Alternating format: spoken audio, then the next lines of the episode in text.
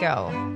Welcome back to the Eves podcast. You've got Dell here. My name is Francesca. And my name is Jelly. I'm excited because I was uh, we were finally able to uh, sit this person down. Mm-hmm. She's been standing the whole time.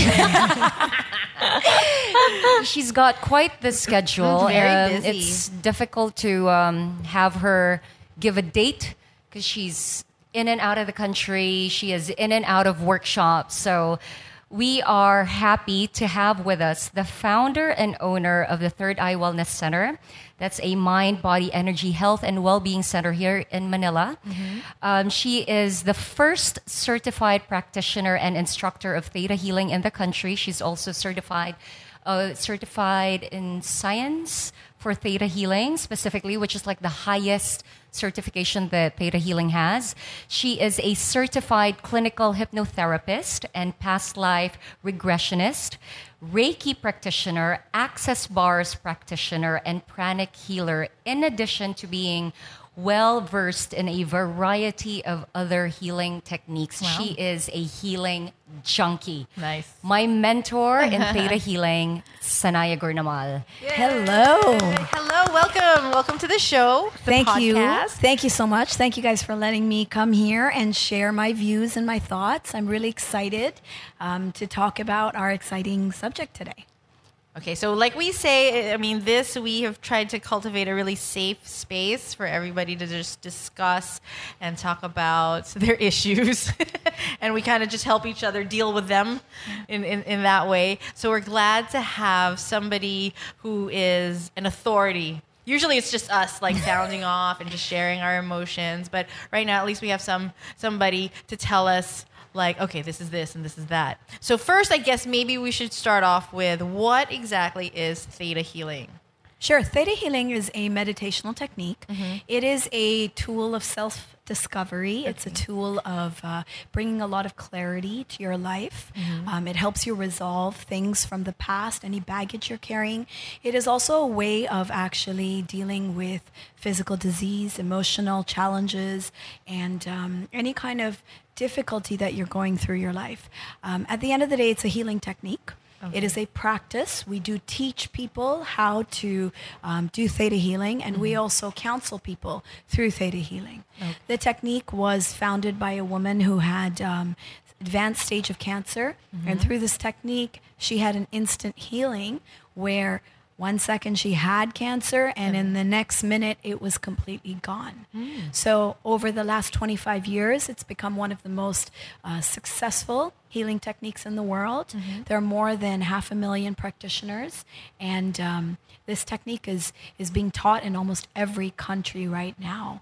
It is um, extremely powerful, and it is also a way of um, exploring your spirituality no matter what background you come from, no matter what religious preference or um, understanding that you follow.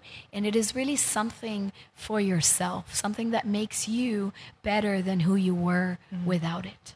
okay interesting so when you say technique what happens maybe you can just kind of walk us through um, a session Sure, for absolutely. the uninitiated Well, if you go to a theta healing session with a theta healer, what will happen is she, she or he will scan you.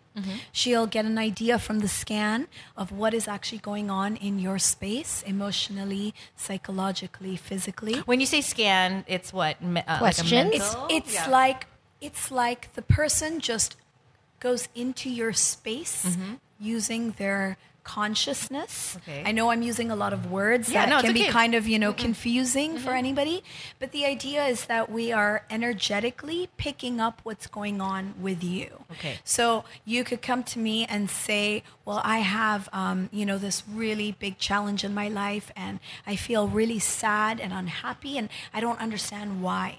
And a practitioner would be able to go in and understand, "Oh, this person is having, you know, some kind of uh, difficulty with a relationship." Or we'd be able to pick up that this is coming from their childhood. Or we could even see that something happened when they were a baby in their mother's womb. Mm. And so they're carrying the stuff until today, and that's the root of what's going on. So the scan is an energy reading. Does it involve questions? No, it's actually uh, pretty quick. You know, within 30 seconds or so, we go in, we scan, and then we start asking you questions after the scan. Is it? I don't know if you're you'd be uh, okay with it. Like, could you scan us? Absolutely. Could, you, we, are you game? what do you think? You first. yes, I'm game. Wag, wag madali. But she scanned me before, but you know, I that was she scanned you for whatever for issue whatever needed issue to I be went handled at that time. Yeah. But so, but full different now. disclosure. So, so she, uh, Sanaiyah is a mentor to Jelly, and then when Jelly told me about this, I was going through something. I had like um, Hives. Hives, You remember yeah. this, right? Yes, I remember She was this. and covering. I couldn't get rid of it. I didn't even know why, and so it was very problematic for me. So I went to Sanaiyah and I had a session. So exactly that. So when you say, is it intuitive? It is intuitive. right? We call it actually an intuitive reading. Okay, so mm. you maybe Dell can be I'm scared. okay. scared.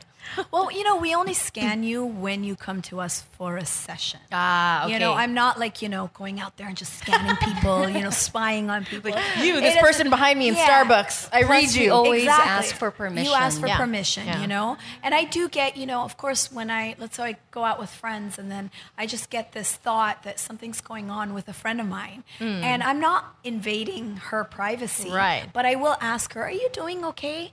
You know, or sometimes like at home, I just get the sense that something's going on with one of my helpers. And I'll be mm. like, well, what's going on? Talk to me. Mm. And so it helps me actually be more sensitive to what's going on. You know, I remember going to bed one night and um, I turned to my husband and I was like, I can hear the wheels in your head Yep. turning. Mm. Talk to me. Okay. And once he even like, you know, I turned around and I was like, You're not alone. And he just freaked out because he was just thinking that he was feeling so alone Right. in this one challenge in his life. And I just turned around and I said, You're not alone. Like I literally answered the thought in his in head. his head, right? Yeah. That is a good so skill these to are, have. you know, exactly. So it just makes you really sensitive if you want to. So you can turn it on and off as you want, you know. Right. But I leave it open because that's what I do. You know, I help people around me, and and I like to know that I can be there for someone who needs it, even if they're a complete stranger. So, what are the what issues in life do people usually come to your your sessions with? Everything. You know, I've had people come in for cancer. Mm-hmm. I have people coming in because they had a breakup. I have people coming in because That's their me. child That's had right there. yeah, their child had depression. Mm. Or I have someone coming in because they just feel lost and confused. Mm. Or somebody doesn't like their job and doesn't know what they should be doing. Right. Or somebody who just, you know, um, doesn't understand why they have this repeated pattern in their life. Right. So they really come to me most of the time. They don't know what they can get out of their session, mm. but somebody told them, go. Right. Just ah. go and you're going to get something out of it. So a lot of times people don't really quite know what to say or what to um, tell me. Yeah. But, you know, I scan and then I ask them what's going on. You know, what mm. are the things that you don't like or where do you feel stuck? Or, you know, how can we improve your life? And that's really what it's about. It's about improving yourself, improving your life, and finding happiness and joy. Because most people are walking around like hamsters on a, heel, on a mm. wheel. yeah. Like they're mm. just right. doing what they need to do. Right. But, you know, I don't know. People just don't sit down and ask, Am I really happy? Am I. I think those I questions are so scary Yeah. because of the answers. Yeah. The mi- yeah. The minute you sit down and, and let's say, for example, in your marriage, you sit down and you go, "Am I happy?" If you answer truthfully, and you should, if it's if it's serious enough for you to sit down and ask that question, if the answer is a no, then you know, then people. That's why I guess people don't want to tune No. in tied Yeah. because having to deal with these emotions, you know, they're messy, and you're not assured that at the beginning it's messy because sometimes, you know, you're like in a in a in a wor- uh, like in a smoke thing, smoky room, like Right. you can't see See anything. Right. You can feel something's wrong, but you don't know what it is, and you can't see clearly. Yeah. And I think sometimes, you know. People are scared to just sit down and ask because it will mean they have to do something. Consequences. Consequences, right? There's a lot of consequences to asking that question. Right. But you know, we can't be like a flamingo with our head in the ground and pretend everything is okay because mm-hmm. eventually that catches up. Right. That's why people get sick. That's Yeah. why, you know, marriages and partnerships break up sometimes in very, very uncomfortable and painful ways. Because, you know, those problems and those issues just kind of catch up with you. And you can't understand why everything just fell apart suddenly. But, you know, it didn't. It's wasn't sudden. Going, yeah, it's been going on So it's as if people are on autopilot Yes. and not attuned, not connected, just going through motions. Absolutely. And it's when you go through motions without really thinking, that's when a pattern emerges, comes at you. You don't understand why, but you've done it, right? Yeah. You, you've been living your life a certain way, and now it's come to a point where you can't deal with the consequence. Exactly. It's become a problem. Exactly. Ah. So that's probably the right time for someone to come see me. Yeah. it to Right. that That, point. yeah. Because at that point, you know, they really need some guidance and some help. Is it like therapy? It is therapy. Or is it Actually, it's like- um, theta healing is a blend of spirituality and psychotherapy. Yeah, that's what it sounds like. Yeah, and you know, the work we do goes down to your DNA. We work with the cells in the body. Right. Because there's actually a field of science called epigenetics. It is a blend of biology and um, and also uh, different offshoots of psychology. And essentially, what they've understood is that our genes turn on and off to how we feel. So, you know, for a very long time, we thought that 98% of our DNA was like junk and we only use 2%. percent But, you know, there's been like the Human, Human Genome Project and all these different discoveries where they've re- realized that that 98% actually has a lot Some more going use. on. Yeah, yeah. And um, epigenetics genetics has pointed to the understanding that um, different genes that we carry from our ancestry turn on and off based on how we, We feel yeah. in our life. So I may be carrying a gene for diabetes because my family has been carrying it for a while, Mm-hmm. but I will not get diabetes unless I have those emotions that are in common with diabetes. And diabetes, for example, has um, emotions of feeling life is bitter. A lot of bitterness, you know, hence. Ooh. diabetes. Your Yeah. body Yeah. stops producing insulin. So they kind of lose that sweetness of life. Life, And it could be because of centuries and generations of a lot of challenges that leave a very sour taste or bitter taste in someone's mouth, kind of. You know, and so if you live your life having a lot of bitterness, then you're going to turn on It'll be like triggered. yes, That's that part of the gene, gene. for Uh, diabetes, and you are going to be then kind of borderline, Right. you know. And then from that, if it doesn't get better, if you don't correct it, Then you then actually- you develop yeah. diabetes. So that's how it works. That's how disease actually passes through families and it's not just you know genetic diseases it's all kind of things Right. it's things like poverty or hmm. you know that idea of poverty consciousness so if your family over generations has lost a lot of wealth or you know they were in war or they were in circumstances you know where they had to lose everything then you may actually carry this gene for um, having a sense of lack in your life. Or you know you keep making money and then you keep losing it. People steal it from you or Right. you know it's bad investments or you lose everything in the business. And that's actually a genetic pattern that you are carrying from the family. How do we not trigger that? How do we not turn that on? awareness Okay. number Yeah. one is awareness being aware that you know you don't have to choose this kind of pattern or thought because a pattern is really from series of thoughts that you keep thinking over and over and over again you know your thoughts create your reality we kind Mm-hmm. of understand that now Mm. we understand that you know the law of attraction Right. what you think is what you create Mm. but you know we don't really understand what that means we get it like intellectually but we're not really doing it you know we're not practicing it Mm-hmm. we're not actually being mindful of the thoughts we think Right. Or we're You not know? connecting that our thoughts are actually really already manifesting. yeah. absolutely so that's what we need to be a bit more mindful of what we're thinking Right. Um, you've heard a lot of people go through problems. So as you're speaking, I wonder how much of it weighs you down. How do you keep healthy? Because if you're listening to all of these things, you know, it can. I wonder how do you deal with it so that it doesn't bring you down.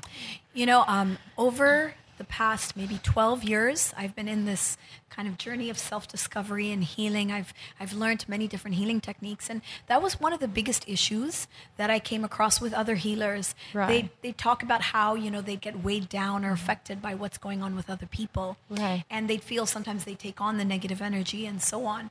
And um, one of the most amazing things for me when I discovered Theta Healing is that you learn that you can be a tool for somebody else.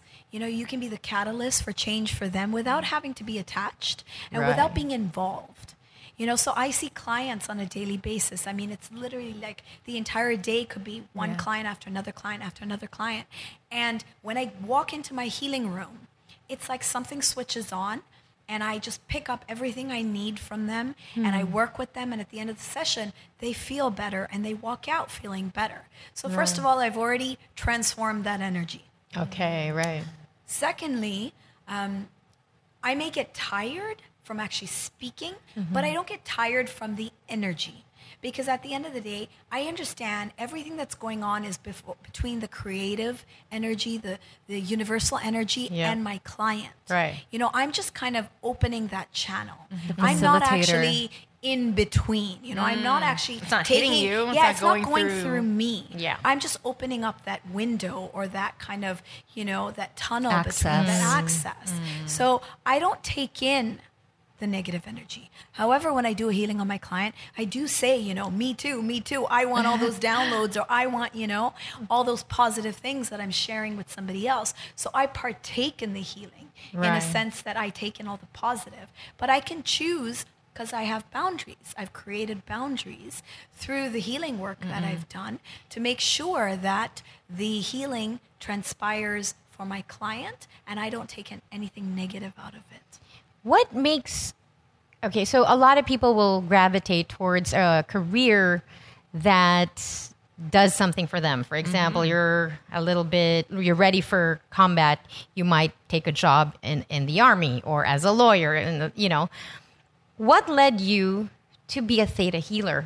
Was there a lot of pain in your life? Was there what brought you in? Because I, I feel like most people who go through that, who become coaches, life coaches, or whatever, Yeah. have had to deal with themselves. Yeah. And once they have learned a certain, achieved a certain level of awareness, then they're able to help other people. Give your background as to what you were before you became Yeah. a theta healer. Oh, okay. I grew up in Japan, and um, I went to college in the U.S. I went to uh, University of Pennsylvania. It's like a very competitive school, if you've heard of it. Yeah. And so I was very much UPenn, into man. Yeah. Yeah, so I was very much into like the corporate world. Yep. You know, Okay. I worked for Saks Fifth Avenue Yeah. as a fashion buyer in New York City. Isn't You know, Ivy League? You bet, It yeah, is, Ivy right. Mm-hmm. And so, you know, you're surrounded by everybody who wants to be on the cover of Time magazine. Right. Super like competitive. And so that's my background. Okay. And I thought I had life pretty much figured out at 20. I was living, Like you, you had a know, path already. the- yeah, I had it all set. a great know? one too.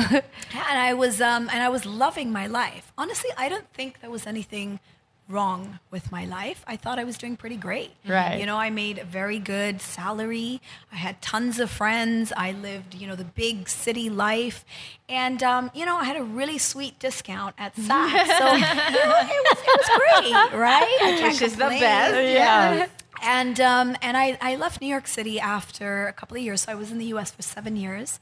I moved to Dubai, where my parents were, and um, and I decided to start a jewelry business there, and I became a jewelry designer. And I thought again that I was exactly on the right trajectory. You know, from you know starting my own business, I'd meet a guy, I'd have kids. You know, it was that that you know I had I was already independent, Right. um, and life was pretty cushy. Right. Okay? And um, one day I was invited to this spiritual talk. Of course, at that point I was like, spiritual talk? That's so not what I'm interested in. I don't need this. I don't need this. You know, Yeah. everything is great. Yeah. I, I didn't even, you know, get it. Right. And um, and really coincidentally, I was done with work that day. I happened to be in the area where the talk was, and I was just kind of led there.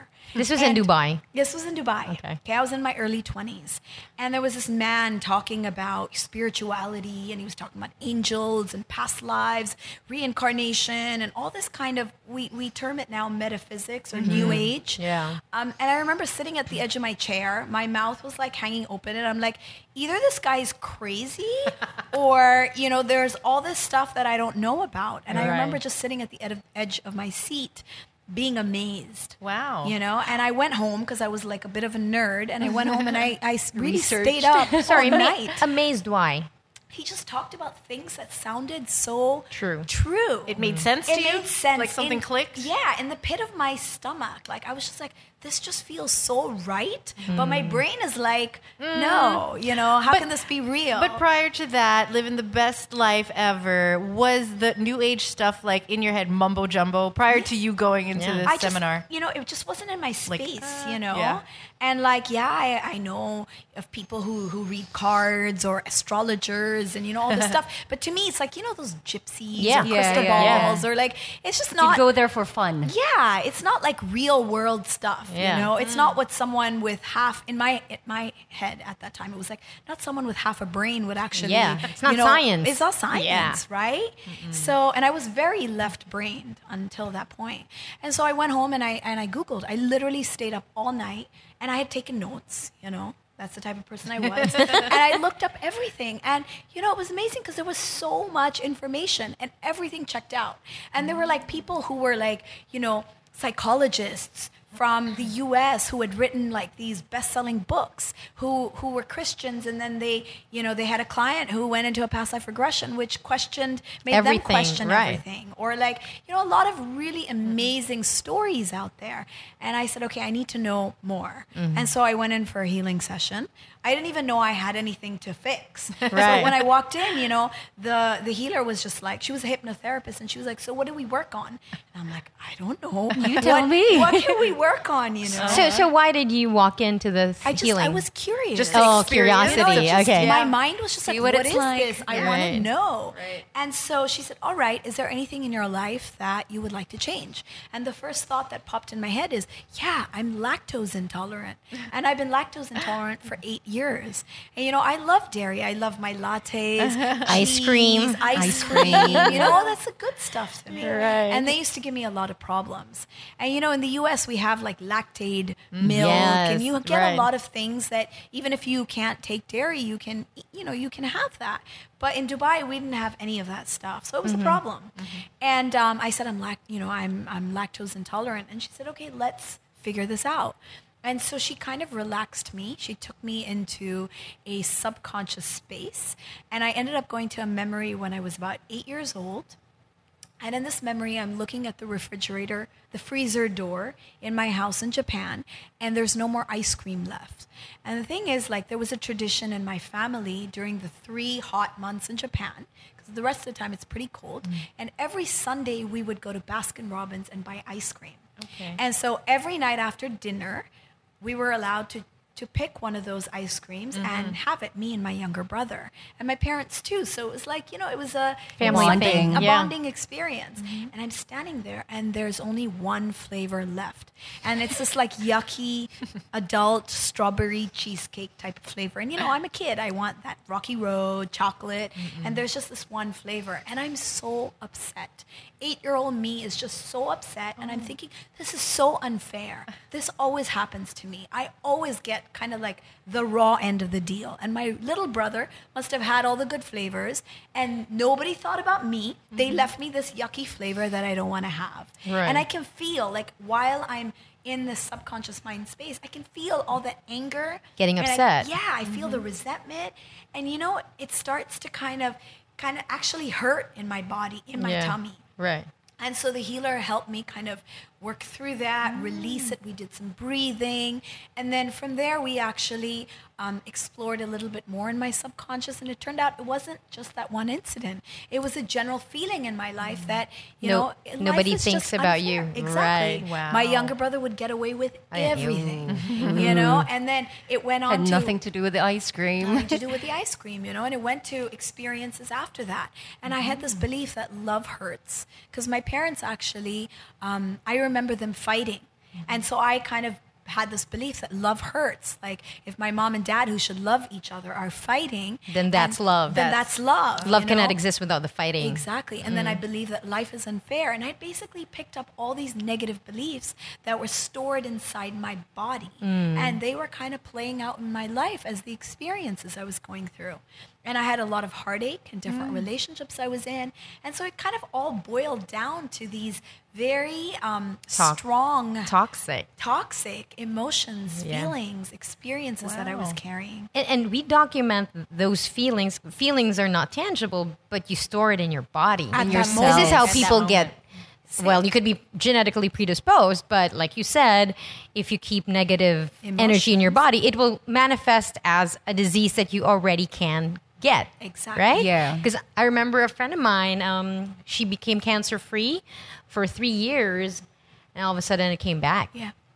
and nobody could understand like why and then the people around her said you're angry Yeah. Yep. Oh. you're angry you're angry all the time actually when he when people around her were asked like you're always nice to your friends but when you're in the home you're angry Yeah. I see. and it was very um it was very eye-opening Yeah. and i think it's like when we look at evolution and how animals have adapted to become their present form even humans that's dna Yes.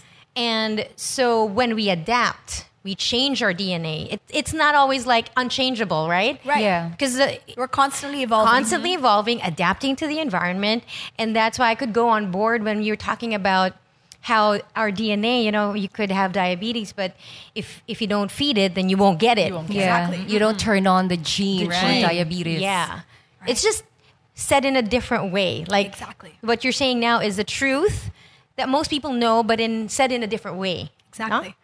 Exactly. So the thing is, we don't really have control over where we store these emotions. And it's not like we can do anything about it. It's just the way we are wired. Hmm. you know, the minute we feel the emotion, okay, you may let it go. Or you may think I've forgiven the person. Mm-hmm. But at that moment that you felt it, you stored it. And we don't have any way of letting that go. It just accumulates over time Yeah. If we're not aware, if you're If not, you're not aware. aware. right? Okay. And so essentially what happened is after that healing session, she said, All right, you know, go and test. you know, and I said, Okay. And I went straight to Haagen Dazs. and I had my favorite cookies and cream, Nice. of course. And I waited, you know, and I was like, Okay, am I going to run to the bathroom? What's going to happen? and nothing happened. And so for the next week, I tested, you know, I Been tried ice cream. every form of dairy, you know. I just loaded it on, you know, because I wanted to test. And Right. really, I was fine. And I was just like, wait a oh. minute. Wasn't that easy? Like one hour and something that And I was dealing, you? it fixed me, you know, and I've been Something dealing with this for been eight for eight years. Right. and I'm thinking, wait, if this is real and this is true, then why doesn't everyone know about it? like, why is mm, this like a secret? You know what I mean? Like, mm-hmm. why am I hearing about this for the first time now? Yeah. And why are people sick if it's so easy to heal it? Right. And that's what got me started. And so it was like an intellectual curiosity. And so I became, you know, as Jelly said, I was like really a workshop junkie. I took Right. Mm-hmm. every form of healing that I could get access to. Mm-hmm. And at that time in Dubai, it was like a lot of things started to come there. A lot of people were coming to teach these things. It was like an explosion of, you know, spirituality and healing. And it had a lot to do with the fact that Dubai was um, going through a massive change. It went from being this, you know, kind of closed little city to being now one of the most cosmopolitan cities in Yeah, the world. opening up to the world. Yeah, and seventy percent of Dubai, roughly, yeah. is is expat. Yeah. and so there were influences from everywhere, and everyone was kind of going through that that period of you know the secret, the Right. law of Yeah, attraction, self discovery. self-awareness. Yeah, and so you know I was at that right place at the right time, and I was, I guess you could say, I was one of those people who also spearheaded it because I opened my healing center. After a lot of studying, you know, it took me about two years of my own healing, mm-hmm. you know, essentially working through everything in my life that I didn't even know was a problem. Like I thought it's normal that kids and their parents don't get along. Mm-hmm. I thought it was normal mm-hmm. that you go in and out of relationships and experience heartbreak and maybe you feel like you can't really trust anybody. I mean, that was all just normal to me. Right. Yeah. Mm-hmm. And like growing pains. Yeah, you know, like, people you have know- to go through it. And you know, people say things like, "Oh, challenges make you stronger," and you know, you have to go through difficulties and blah blah blah. And so for me, that was just life. Yeah. And then all the healing and the spirituality taught me, no, that's not life. Mm. That's what we gotta change. We have to change our perspective. It doesn't have to be so difficult. It doesn't have to be painful. It actually should be adventurous and fun. Easy. Actually, it feels like a survival skill Yeah. so that you could have a happy life. Yeah. Del, Fran, Jelly. The Eve's Drop. You were in Dubai doing all these workshops at 20. 23. 23. roughly, 23, 24, 25. Did it help you better date? you know, I um, I actually stopped dating when I got into healing. I stopped dating. Seriously, Pointing at me. Pointing at jelly. because I just realized that I was attracting all the wrong kind of guys into my life. And you know what was happening with me? If I fell in love with this guy, like I really liked him, he'd play hard to get. And he'd really make me work for it. And it would be really painful. And if there was a guy madly in love with me, You'd I'm run bored. away, yeah. I'd run away, you know? I, I cheated. I mean, I went through all this kind of really relationships that never worked. Uh, Right. probably 10 years of dating and it was just all wrong. Mm-hmm. And I realized, you know, I kept thinking they were the problem.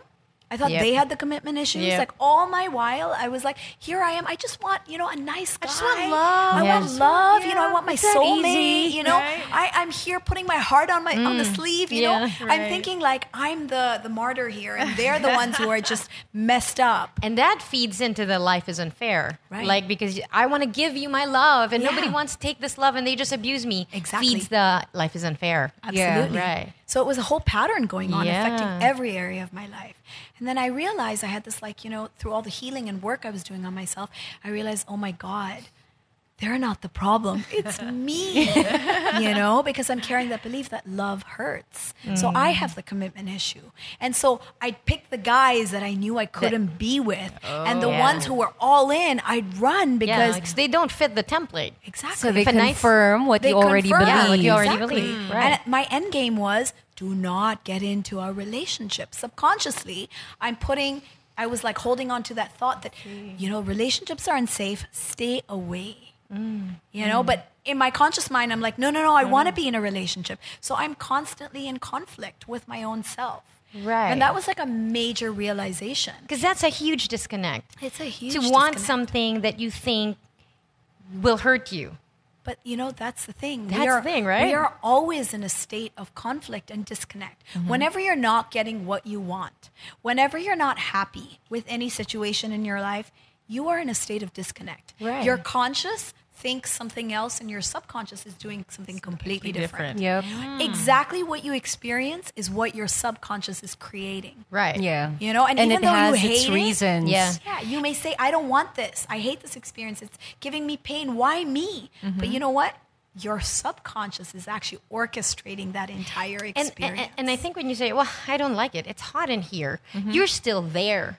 The moment you, you phrase it differently, I want to go somewhere cold. Yeah. Then it changes the energy altogether, other Yeah. than, uh, as opposed to, this room is so hot. Right. So I get it. It's, it's really your thought that drives a lot of things. Absolutely. Do you think that so what separates us from a lot of a lot of other creatures on the planet is our memory. Yes. And our That- ability to our analyze. ability to analyze our memory because without it like a fish doesn't carry a whole lot of parental issues they don't because they don't they don't remember They don't even know their parents. yeah, they don't even know their parents, and, and you can see that most animals are living in the present. Absolutely. And the thing that stops us from that is our memory, because although we're here in uh, eleven thirty two in this building. Some part of us is still thinking, oh, you know, when my dad did this, when Yep. my mom did this, when my friend said that.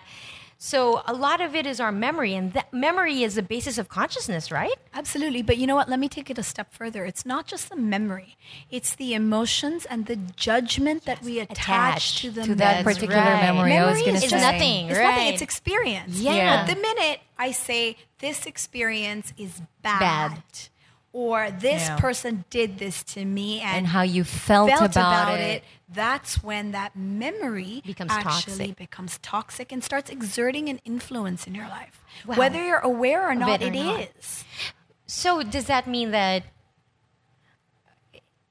just on that assumption, people who suffer from child abuse will remember, or even rape, mm-hmm. whatever violent crime, and they've been hurt and they survive it, the memory is attached to a really strong emotion. Yeah. Can theta help them? Absolutely. So, what happens with someone who's been through some kind of trauma or abuse is they have this program that they are a victim. And so, for the rest of their life, they are a victim of every circumstance, of every situation. Or if a child witnessed their parents going through some marital difficulties, let's say the dad cheated on the mother or the mom cheated on the dad, more often than not, that child will grow up and become a cheater or they will marry a cheater.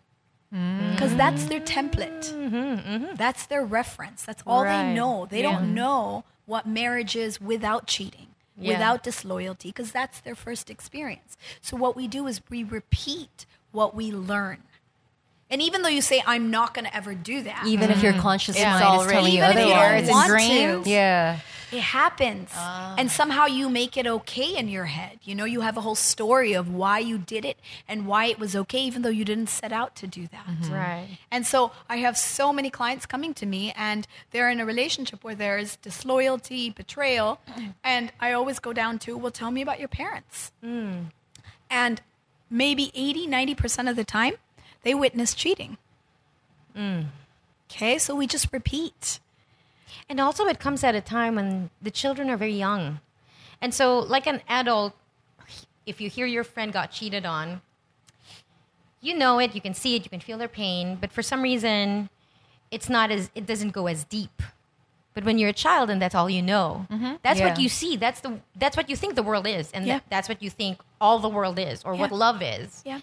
Then it, it's deeper because you go through life carrying that, even if you don't know you're carrying it. Yeah. And you know, it's actually scientific. So when you're born, you're actually in a completely subconscious state. That's why we learn. That's Yeah. how we learn. So a baby mimics Right. and, you know, essentially just learns by example. Right. Okay. And they go through each experience, accumulating it. And that's how they learn. Like they touch something hot and, oh, okay, I can't touch that mm-hmm. because it'll hurt. So you learn by example. And so you're in a complete subconscious state till you're about eight years old. And then what happens? Around eight, you start creating something called a critical filter. It's a uh-huh. separation between the conscious and subconscious mind. And at that point, what you consciously think and what is going on subconsciously starts becoming different. different. Separate. And the only time you access the mm-hmm. subconscious is when you're asleep. But in when you- dreams. in dreams. Yeah, that's And when right. you're in your waking state, you're entirely in a conscious mind. Yeah. But then, you know, those eight years, everything you saw around you is stored in the subconscious and it Oh. becomes your template. It becomes your belief system about life. So if you had a very, very comfortable life, then you create the belief that life is good, life is easy. But let's say you went through a lot of difficulties from the time you were born till 8 mm-hmm. then to you life is really oh, you Oh, know wow. it is like it is it is difficult it's mm-hmm. challenging and the rest of your life becomes that so we unfortunately cannot um, have any control over what happened before you know that kind There- of yeah. separation got created Right. but what we can do as adults is actually go in for meditation, which is opening the um, the gateway between the conscious and subconscious. It helps you do a lot of release. You can go for healing, which is what theta healing does. It gets into the subconscious and it actually identifies those negative beliefs and starts releasing them. Because we realize my negative experience is coming from this negative belief that I'm holding in the subconscious. Because your subconscious creates your experience. Mm. And if the experience I'm going through is not what I want, then I got to delve into where that experience is coming from. And it comes mm-hmm. from my subconscious. And so we need these techniques or these tools that get into that space that we can't get into unless we are deeply meditating or we are, you know, in a altered state of consciousness in hypnotherapy or in a state like theta. It's so it's uh, it's for me it's so wonderful because you know you know when the book the, the law of attraction came out and people thought it was an access to getting what you want materially. Yeah. Yeah. When really it isn't. Without lifting a finger. Yeah, you think I want this, I want this, I want this, then it will come to you. But it's deeper than that. And the law of attraction, if I were to take exactly what you've said since we, the podcast started, if our inner life, our thought, and our consciousness is a certain way, that's what you will manifest. Absolutely. So if you become, if you shift and you're more aware, oh, this is what I do, this is my pattern, I don't want to do that anymore, I want to do this, then that new line of thought now starts to attract that kind of energy. Yes. Aha. Uh-huh. You have it. That's right. The thing is, though, constantly monitoring your thoughts constantly is exhausting. Yeah, I don't think people can I do that. Right. That's why I- people who, let's say, want to quit smoking, they can't. Majority, of pe- like maybe 98% of people mm-hmm. cannot quit, quit smoking just because they want to. Right. Because it's so deep rooted. Yeah, the And, pattern. and your subconscious mind is actually nine times more power, more powerful than your conscious. Your your conscious mind is only 12%, 10 to 12% How of your mental space. Yeah. How do we know that? Well, that's kind of it's hypnotherapy. It's the study of the mind, and they discovered that your subconscious actually is about um, 88 to 90 percent of your mental space. Oh, my. So what they do is they measure your thought patterns. They use machines like an electrosapograph. You know, so th- as much as we want to control. We can't. We can't because you are operating out of a conscious mind that is only 10 to 12 percent That's right. of your mental and energy. that's why you need to meditate. Yeah. That's why you Yeah. need to use, you need to Yeah. tap into that subconscious. So Right. let's say you know we try we want to be aware, right? Um, for everybody who's listening, let's say they don't have they can't go to a session, you know, because it's not accessible to everybody. Um, what are the tools that we can use in our daily lives to make us more aware? First of all, because that's the most important thing, right? And then uh, exercise, I guess, changing that thought. I'll give you a couple of really easy steps that anyone can do. The first thing is start living your life questioning Mm-hmm. yourself. So, for example, if something happens, well, why did that happen? How does that make me feel? Okay, what do I want to do about this? Is this what I really want? So, start introspecting. Start you know, asking yourself, we call it digging. Mm. We call it the process of digging, which is kind of getting to the bottom of things. Get to know yourself better. Okay. Step one. Step two is try to take some time to meditate. And to me, meditation is just quiet time. You know, just being silent. Don't do anything. Don't look at your phone. Don't look at the TV. You don't need to do anything. You just need to be Quiet. quiet. You know? Right. And you, you you work on one minute a day, two minutes, three minutes. It gets easier. Just like, you know, you go to the gym and you keep working out, those muscles are gonna build. Your brain is also a muscle. You have to teach your mind how to be silent, how to be quiet, how to just be present. Mm, sorry, can I pause you? I mm-hmm. just remembered something because remember Al was here in Bikram yoga. Yeah. And Oh, when yes. you start yoga, The monkeys in your mind. yeah, the your your your mind's telling you stuff about the poses you're doing. Oh, Yeah. This is so hard. I can't do this. I'm not flexible. Right. And the shift came for me when I did one practice, and I used to dread the 90 minutes and the heat. But there was this one day where I started the breathing, and next thing I know, we were in Savasana. And I remember thinking, wait, wait, wait, where, where did the time go? And I w- there was no um, negative emotion attached to a pose that I couldn't do. Oh, that's nice. I was just, and I, I really couldn't believe, like, where did You weren't it go? evaluating yourself in the Right, session. exactly. It was pure meditation. Like it was just You were just and- flowing through. Flowing. Yeah, and- you stopped doing and you were just yeah being. and the and my breathing did that for me. Yeah. If I just concentrated on my breathing, Yeah. the, everything starts to quiet down. Yeah. And next thing I knew, it was different. It was I was done. And I guess a lot of what you say resonates and oh that's what happened oh that's what happened And breathing is one of the most easiest ways to get into a state of meditation as well. So just practicing meditation will calm you down. Breathing will calm you down to get into that state of meditation. They always say to concentrate on your breathing because when you say just quiet your mind, just people think, okay, I'll just sit down and not do anything.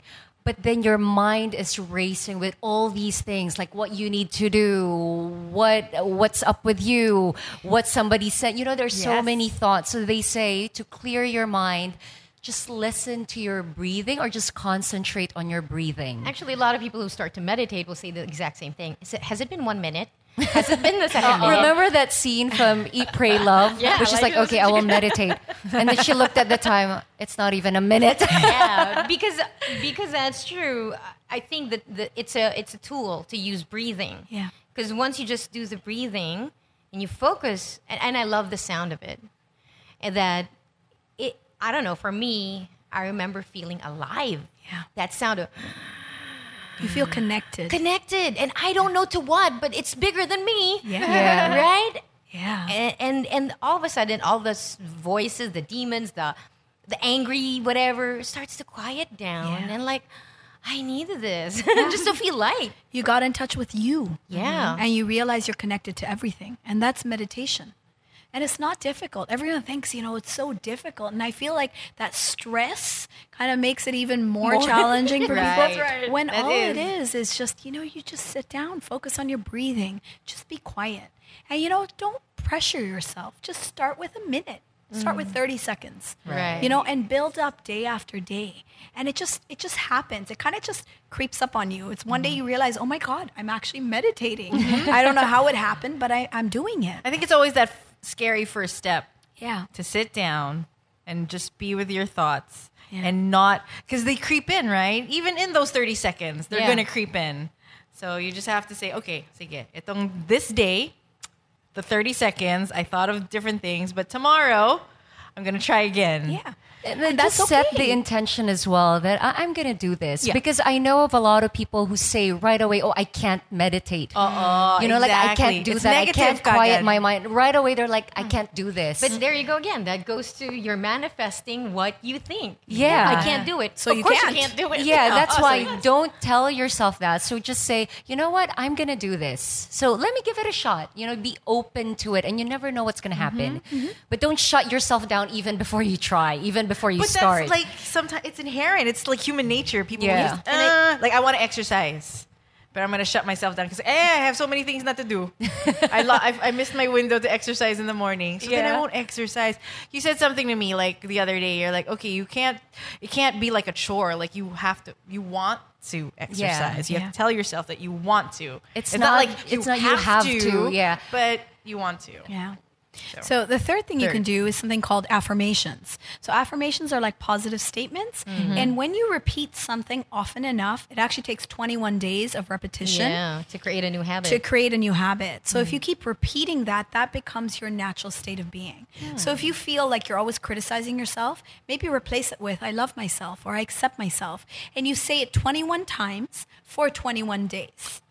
Okay? Ah, and that will actually start to shift because repetition goes straight into the subconscious. And so that is one way of getting into the subconscious through affirmations. Okay. So those are three s- tools. One is to tools. dig and Yeah. ask yourself questions like why. Yeah. Why? Second is to meditate, and third is Affirmations. Oh, yeah, affirmations. And it has to be positive. If you're going to use affirmations, it must be a positive statement and it must be in the present Okay. moment or in the, I mean, in present tense or past tense. Like you don't want to say, I want to lose weight because you're going to be forever Okay, wanting yeah. So what would be the weight. wording? What would be the right wording? You would say, I, I am fit. I am fit and healthy. I am healthy. Ah, so it's your goal. yeah. It's, your, it's where you're already where you- at. okay. You have to convince your brain you're already there. And then your brain starts to do Like, it I am for you. confident. like Yeah. like what I learned in the classes when you're constantly telling yourself I want to be rich you're putting yourself in a state work. of always wanting, Wanting to be and rich not being or rich. I want I want love. You're you're putting yourself in a state of always wanting love. Like you'll, 'Cause you're always looking for So it. the let's say assumption I'm, is- uh, your affirmation is I'm in love. or I am love. I, am love. So, I am like a, an I am loved. affirmation that's been very powerful for a lot of people, especially women, is I am enough. Yeah. I am enough. I am love. Just uh, have that everywhere you look. See it, say it to yourself constantly until it gets to a point that your subconscious believes it. That, yeah, I am enough. Because when I just want to go back, because some people are going to go, well, I don't understand it. I want love. Because when you want something, you don't have it. Mm-hmm. And that's why that statement doesn't work. And it implies lack. Yeah, it implies that you don't have it. Exactly. So the shift here is to say, you are love. Or you already have you it. already, Already have, it. have Yeah. And now it's not like you're a receiver also, but a giver. And one of the things I think now that in my therapy, that was what it did to me. To be completely honest, at some age, I started doing that the digging, because I was just emotionally upset as a child. Mm-hmm. And I just said, I don't want, why do I do this? Why? Wh- What happened? And I remember it was a skill I needed for me because I couldn't understand. I was always upset, I was always crying. And the digging became second nature to me. So that when I felt like I don't like a person, it's like a pebble in my shoe. Mm. And I need to go, go get that shoe and look at it. Okay, if this person is upsetting me, his presence upsets me. It's not about him, it's about me Yes. that I feel like I see in him. So it triggers the demon in me. It's not about this guy. It's not about this girl. No. It's me. And one of the in one of my therapy sessions, my my uh, the doctor said, I want, "What's your earliest uh, memory of pain?" And I was like, "Wow, marami. Which one?" Where do No, we no, no. start? Yeah, ju- just, just the youngest. And I had told her, okay, and she did that to me. She had me close my eyes, breathe, and she said, Where are you? I said, I'm about seven or eight, and I had just come home from church. And uh, we were going home with my tita. We rode the bus from Las Piñas to Mandaluyong, and the sun was upsetting me. The light was making me sad. Afternoon sun makes me feel sad to an extent I do not understand. Like, Why? hey, you're a child, you have no problems. Yeah. And I said, so I go down the bus, we take a Jeep, and I'm crossing the road. And she said, okay, do you remember what you look like? I guess yes. What are you wearing? What's your hairstyle? And I and then it became complete. Like I I really could see myself. Yeah. And she said, tap the girl and tell her something. And that's when the tears started to flow. Mm-hmm. Like I couldn't understand. And she said, and, and in that exercise, without her telling me, she was saying, You're not this child. You're a grown ass woman, and you can take care of yourself. Self. Yeah. The thing you needed most from other people, your parents, the grown ups. Yes, it worked when you were young because you couldn't do it for yourself.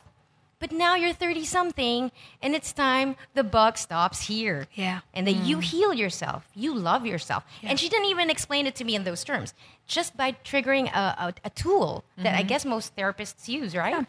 And it was so powerful. That's hypnotherapy, what she did with you, actually. Oh. She took you, she regressed you back to that memory. It's kind of like my memory of being mm-hmm. eight. It's the same, same similar technique. And so you actually processed what you couldn't process as a child.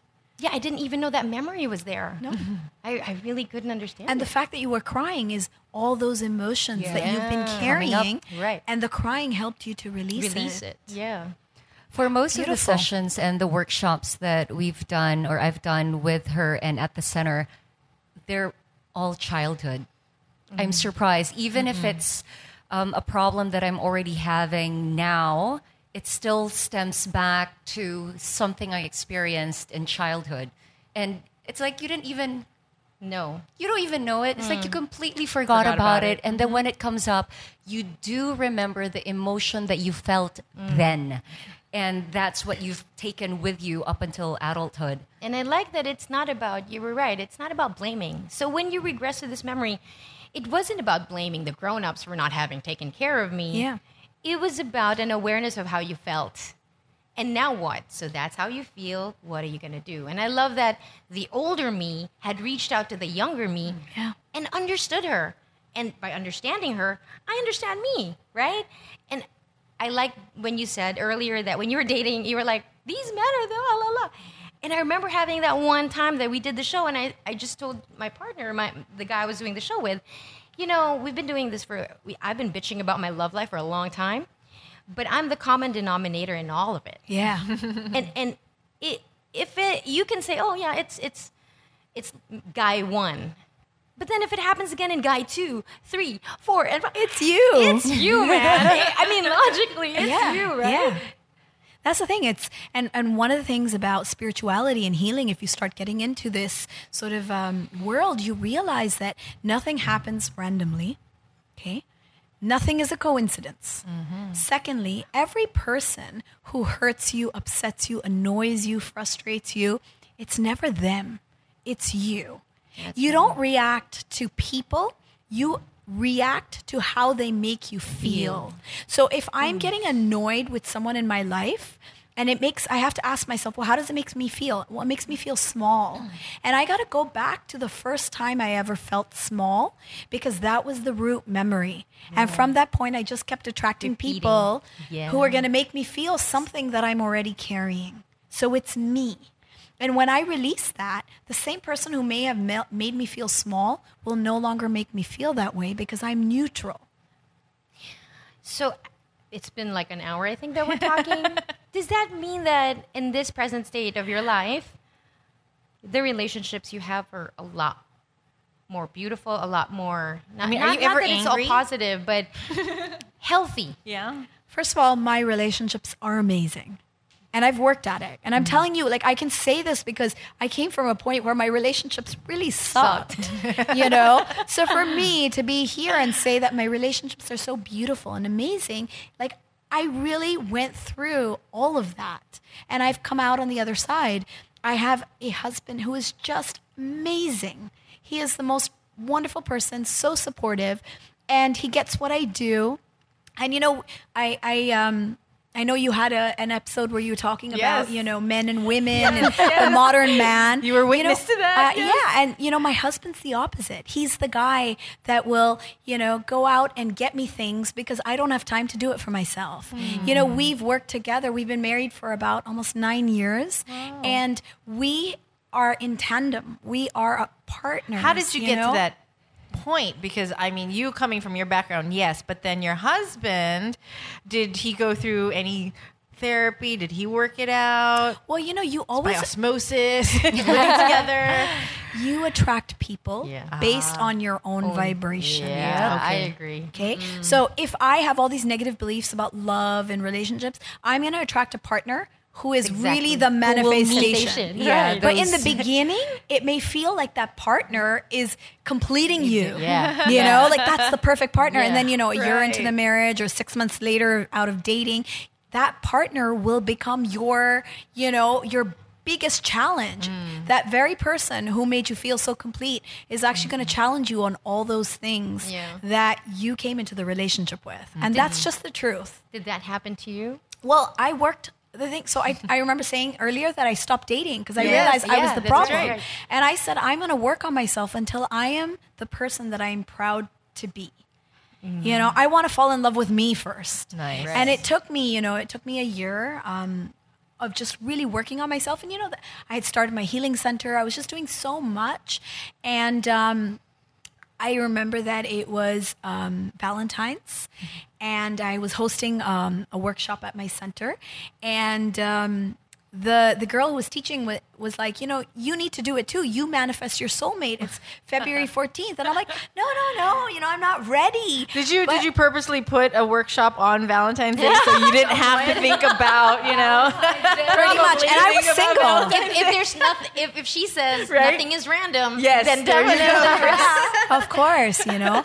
And I was single that day, and you know, she said, "You do it," and I was like, "No, no." I made excuses like I had work to do, and she mm-hmm. said, "No, you're here. You're going to do it," you know. And I said, "Okay." And so I did this manifestation. It's a theta manifestation, which I hadn't done up until now because you know I just kept saying to myself, "I'm not ready. Like I don't feel I am there yet." Mm-hmm. But I did it on February 14, 2010, and then in May, I attended some workshop. I did my instructor training in theta healing. A bunch of things happened. My brother got engaged. Um, and then I went for another healing workshop. And a week later, I was meant to come to Cebu for my cousin's wedding. So my cousin. based in Dubai. Yeah, I was based in Dubai at that point. My cousin from Hong Kong was marrying a Filipino Indian from Manila. So the wedding was in Cebu. It was like, you know, a resort wedding. And so I come down there, and um, on the first night at this wedding, I meet this guy. And, um, you know, I'm totally not thinking relationships. I'm just like, you know, I'm in love with me. I don't need anybody. Mm-hmm. Yeah, I'm into spirituality. I have my healing center. I've, you know, my life is so full and this guy comes, you know. And by the way, nobody, not even my cousin, not her husband to be, nobody would have ever thought of setting me up with anyone at that wedding, you know, because they were like, "Oh, she's all into spirituality. you know, she's, gonna not marry- interested know, in yeah, exactly. You know, or she's gonna be with someone who's like, you know, some spiritual person, you know. And so nobody even considered. And I was 30 at that point, you know, so I'm totally like, you know, single, and someone should have been setting me up, but nobody did. and um, and I was not even into that. And I remember I met this guy, and um, and it was just so odd because at this three day Indian wedding, we were just inseparable. And I kept, you know, telling myself, oh, I'm just here, you know, I'm enjoying basking in the attention. He was kind of chasing me. And, you know, we had this great vibe. We were dancing, you know, and we just really like hit it off. And um, I already heard from everybody he's this player, you know, every wedding he has a new girl, you know, he was really handsome. And, you know, and I'm just like, whatever, I'll just have fun for a couple of days. I'll enjoy, you know, being a girl, you know. And um, a couple of you know interesting things happened, and we ended up you know um, leaving at the same time from the airport. You know all these coincidences. But I went back to Dubai, and we kept in touch, and we would talk every night, all night. It was just really strange, and. Two days passed that way, and I kept trying to tell him that you know I'm this really crazy odd person. So I told him things like you know I see angels, you know I work with spirits, I release them from people, I'm a hypnotherapist, I do blah blah. You know I told Trying him to everything. discourage him. Yeah, I did everything to push him away. Mm-hmm. You know, I wanted to tell him, you don't want to have anything to do with me. I'm way too much, you know? And the more I told him, the more he, you know, he Gravitated towards you? towards me. Hmm. And it was like three days later. So this is maybe six days after meeting him. I just went up in Theta to the creator and I said, you know, what's going on here? I don't know. I feel like I know this is something different and special and I feel something. And the creator said, look, you're going to marry this guy. Delamar, Monica Francesca, Jelly Victor, The Eve's Drop. You're going to marry this guy. So either you can date him for one year or two years, do the long distance thing, you know, go through all the motions, but you're going to end up marrying him. So it's your choice. What, And who is the creator? the creator is in theta, we say that you go up in a theta brainwave and you connect to the creator energy, the source energy, the, The prime the energy, the primal force, you know, the God consciousness. You can call it okay. whatever you want. So that that's what you're talking about when you say the creator, creator. said. the creator Okay. said. So I tuned into that energy and and um, I got the guidance that you're going to marry him anyways. So you know your choice.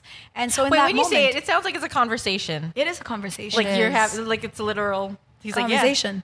The creator's like, yeah, you're gonna, you know, Ah, this okay. is what it is. And I was like, well, okay then. and so I knew in that moment that, okay, I'm gonna marry this guy. You know, that's it. I was just all in at that point. Of course, I didn't tell him that. I wasn't gonna freak him out.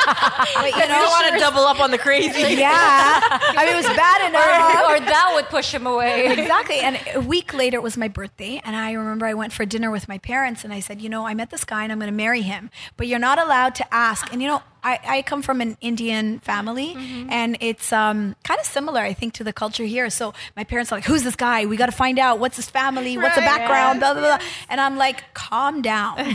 I'm just telling you because I know that this is it. This is what's gonna happen. This is what's going to happen. But you're not allowed to do anything about it. You know? Heat up Nema. That's so hard for parents. Yeah, really. They really did actually go behind my back and ask some relative in the Yeah. Philippines.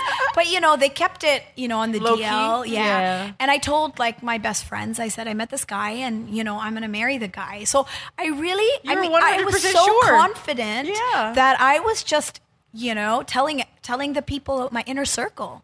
That's how how confident I was that this was it. You you didn't practice your name with his last name. I was I, I was doing a bit of numerology. at the time. you know, I just I knew it was just a certainty. Yeah. And three weeks later, he flew down to visit me. We'd just been talking on the phone every day, and he came down to visit me. So we spent a week together in Dubai. And um, the night before he left, he's like, "Look, I didn't bring a ring because I didn't Oh expect God. this, and I'm not going to get down on my knees because I don't have a ring. But will you marry me? Will you spend the rest of my life with me?" I think he was After just three weeks. After three weeks, you know, and maybe so spending kidding. what nine nine days, nine physical Right. days, or maybe you know, for the first three days it was a couple of hours or whatever. But he he asked me to marry him, and there was not a single doubt in my head. I mean, I barely knew the guy. Yeah. He was actually unemployed at that point, you know. really, he had this family. For all Your intents and parents get purposes, scared? it'd be like, uh, Your parents must have been like, "Whoa, girl, Seriously, child." but you know, they were just like, she's 30. So, you know, we're just gonna Pwede like, na na, push her pwede na, out the go, go, door. go now. yeah, you know, I think it worked in my favor because they were just like, okay, it's her life now. You know, she has to figure it out. And um, and I, he was unemployed because he had um, left his family business. He didn't know where he was going. Like there were so many things that if I used my brain, it's not a logical choice. You would have Right. said No. I would have just, you know, if I was tw- ten years Your younger, 20-year-old You wouldn't self. have entertained. I wouldn't. I would have just been like, "This is not the right time," or "It's not." You know, there's no security or whatever. And um, I just said yes, and I and I I told him I was like, "You got to be really quiet because I'm going for a healing course next week, and we can't tell people we're engaged." But of course, he went and put it on Facebook that we were in a relationship, and that was it, you know. And so I flew down to Manila a month later, and we had an engagement party. And five months later, we were married in Bali. And honestly, I had been dating since I was maybe 17, 16 years old. I met him when I was 30. And um, that relationship with him from the very beginning was the easiest, smoothest relationship I have ever had in my life. And up until today, it's been nine years. I mean, to me, marriage is easy. Being with him is the easiest thing I've done. And if there's any area of my life that is so, it is just so beautiful. Mm-hmm. It's really that. But I worked for it, you know? Like I did a lot of belief work. That's what we do in Theta. We clear those negative patterns and beliefs and emotions. And I really had to learn what it feels like to be in a good relationship. You know, I had to understand what harmony feels like with another person. and as opposed to the memory of a marriage in your childhood where Yeah. the two people were fighting all the time. Yeah, and they couldn't get along, and they each had their ego, and it was control, who's in charge, like all those things that you were talking about in your previous episode. You mm-hmm. know about you know men used to be in charge and love, you know all of that. Right, And yeah. really, you know, it's not about that. It's about working together, and it's about trusting each other, and it's about you know facing your own demons because it's really the marriage or the partnership is going to flow if you are in harmony with you. Yeah, it's not even about understanding each other, or, you know, you like making it work or learning how to be with each other. It's about falling in love with yourself. And if you fall in love with yourself, you accept yourself, you love yourself, your partner will treat you that way, and vice versa. Okay, you said, remember you were talking about how we treat people the way we want to be treated. Mm-hmm. And so if you love yourself, you'll treat other people with that love. I don't know what I was receive it. listening to. Was it um, Brene Brown? And she said, never trust someone who says, I love you, but they can't love themselves. True. Mm-hmm. Mm-hmm. It's like buying a shirt from, it's buying a, a t-shirt from a naked guy. Yeah. they can't give what they don't have. That's true. Yes. What they don't know how to do. Yeah. Y- You know, that's what I learned in class as well. We all aspire for the love, the happiness, but sometimes you don't know what that's like. Mm-hmm. You're not familiar with it. Like, for mm-hmm. example, you want a happy marriage, but what you've been accustomed to is, you know, seeing your parents fighting, seeing relatives fighting, seeing your mm-hmm. friends fighting. So you don't even know what that's like. So at least in the class we have ways of what she's she's already mentioned as mm-hmm. downloads. You download that you know what it feels like. You ah. know how it feels like. You know what to do when you're in that midst mm-hmm. because now your your cells are getting accustomed to the feeling now it's becoming familiar Because you never learned it. if you never learned it, if mm-hmm. nobody ever taught you what love feels like, mm-hmm. then how are you going to practice it? Or how will you know when it's there? Yeah. yeah, how do you recognize it? Yeah. You know? So if I never, like, my parents were not super touchy feely or affectionate. They were just, you know, they were loving. My parents were very loving, but they weren't the type that hugged all the time Yeah. and kissed all the time. And, you know, I had to learn when I got married because my husband's super Affec- kissy and Affectionate. affectionate, and he was like that with me. Mm-hmm. And for the first time in my life, I felt comfortable being hugged and kissed and loved. And, you know, I had to learn that in mm-hmm. our marriage with each other. You know, he's the type of guy like we don't leave the house unless we kiss and say goodbye. Yeah. You know, and we do that with our kids. So mm. my kids are super like loving. You know, they're just they're just such loving little things mm-hmm. because we taught them that that's what we modeled in our in our family. Right. So when my mom came to visit, and um, she was like really enjoying the kids. But she's like she was like she was telling me she's like your son my older son suri he's um, three and a half and um, she's like wow he's like a real romeo. All he wants to do is hug and kiss. And for her it was like this is a bit strange you know? Because he'd always hug Maybe her she's not or used kiss to she's it. not used to it. And she's kind of saying like he's such a romeo you know? Almost like you know it was just it was it, it was different He's a charmer. he's a charmer. And for me it's totally normal. Yeah. but i didn't learn that in childhood. So i had to learn. So that's the problem. We don't know how to deal with emotions. We don't know how to live our life with all these positive things the abundance the mm. love self-love self-acceptance. We got to learn. And so, a lot of these healing techniques or modalities that you can learn and practice, like theta healing, we teach you that. We're kind of like reprogramming your brain for all these positive things so you can actually put that out into your life and mm-hmm. experience it. Because without the belief, without the understanding, without the energy of that, you can't experience it. Right. Can I just share one um, experience that I had that I didn't even realize? And I guess that's when I, I figured out okay, that's why I'm attracting these kinds of people.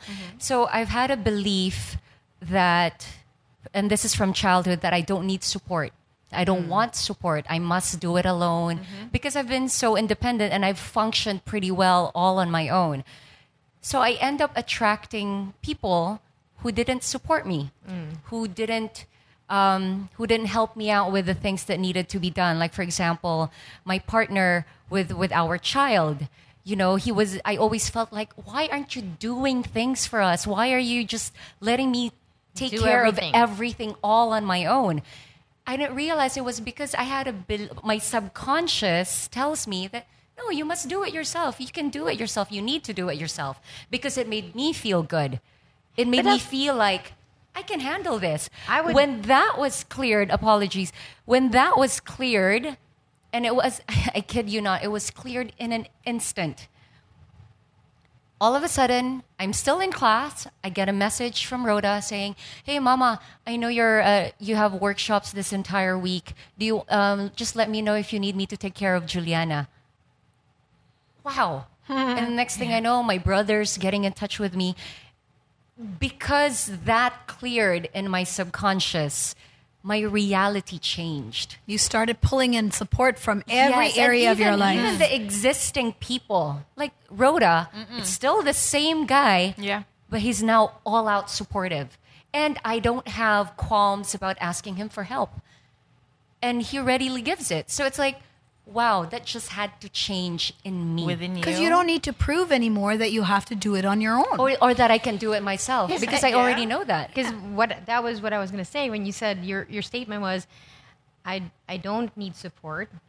I I, I can do everything on my own. I was going to say, that's not true. That's what you told yourself. Yeah. Because you couldn't depend on your parents. True, I couldn't depend on anybody it else. It was Yeah. her survival. She, Yeah, that- she that- needed to survive Yeah. that childhood. the the parents were leaving you in school nobody's minding you and it occurred to you that because you i'm the same i want it and nobody's giving it to me and our in you and i have the same reaction stop needing i can do everything for Yeah. myself Nobody's gonna help me. Okay, I'll do it myself. Yeah. Yeah. And, and but then you you reinforce that through the years. Like I don't need that. I don't need that. And then you end up doing everything. And then you resent it. And then you complain. yeah, because you manifested, and, and and it's so dangerous the lies we tell ourselves. Th- those are the most dangerous mm-hmm. lies. Yeah. because it propels your life into a direction you don't even want. Like, Yeah. Because you lied to yourself, Yeah. it will bring you there. It will manifest. You know, we say in Theta, every single negative situation in your life serves you in some twisted, distorted way. That's Like even true. someone who has cancer. Yeah. I mean, obviously, the brain is like, I don't want to be sick. I want to be Yeah. well. But with every person that I work with with cancer, something good comes out of it. They get closer to God. Their family comes to take care of them. Mm-hmm. They start eating healthy. They change their lifestyle. Mm-hmm. They kind of have cancer to thank for all these positive right. things in their life. And sometimes they don't want to let that disease go. Yeah. Because it's serving them, it's giving them ah. what they didn't have. So, usually, if someone's feeling very lonely, and then they get cancer and it brings their family back because now everyone's concerned They don't want to get well. they don't want to get well away. because they're going to be lonely again. Yeah. And that honestly situation happens for all of us in, in varying degrees in Right. different um, areas of our life. So if something's not working for you, you got to understand what is that twisted benefit that I'm actually getting Telling from it? myself, what am I getting out of this? Yeah. Because you are. That's why the situation exists. If a situation does not serve you anymore, it's gone. Mm-hmm. It's not going to be there anymore. Are you ready for a scan? I think after an hour of talking, I think we're ready for a scan. Yeah. You ready for it?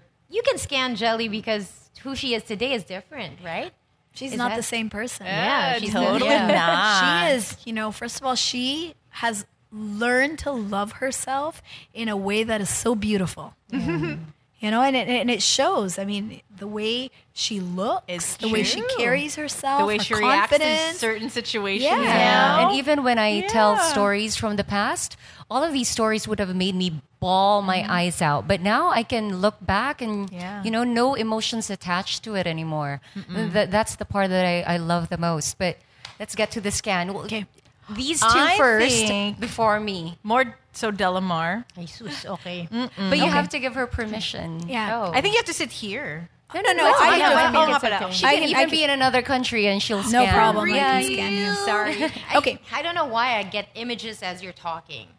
Because I think to a large extent, I am already in a kind of a theta healing thing the way I think. Yeah. I didn't even know it.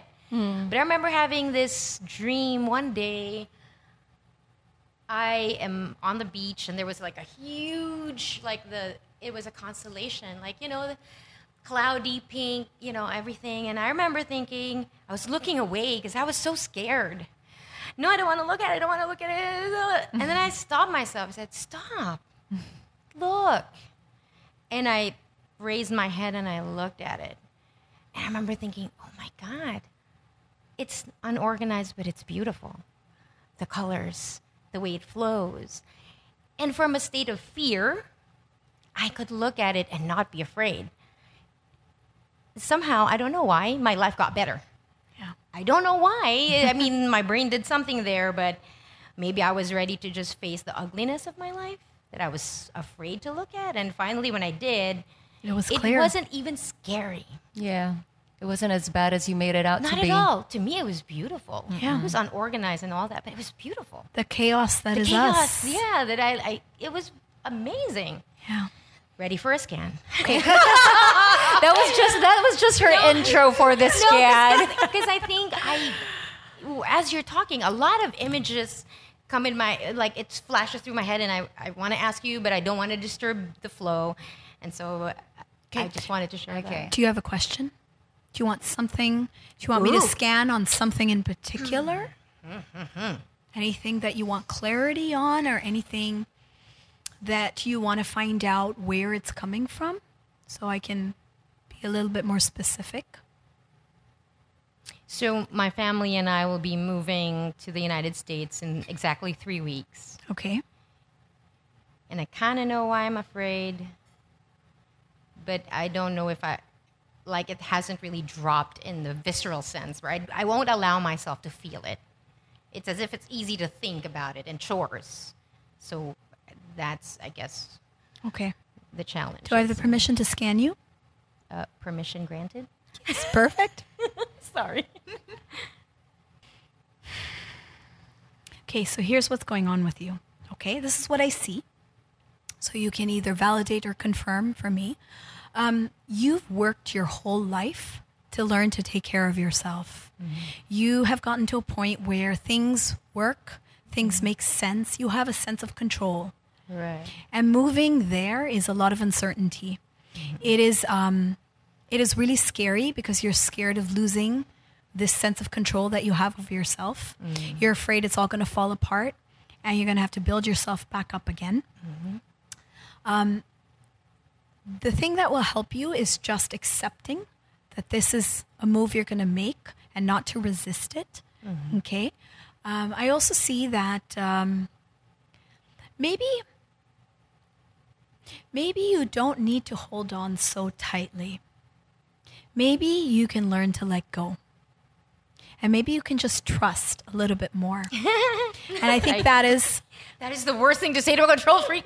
Yeah. Trust. yeah. I think that um, a big life theme for you is to learn to just trust. Every time you've done it, it's worked for you. That's true. You can remember those times in your life Yep. that when you did it, it always worked out. Yep. But it's really difficult because your survival instinct is to take care of things. right.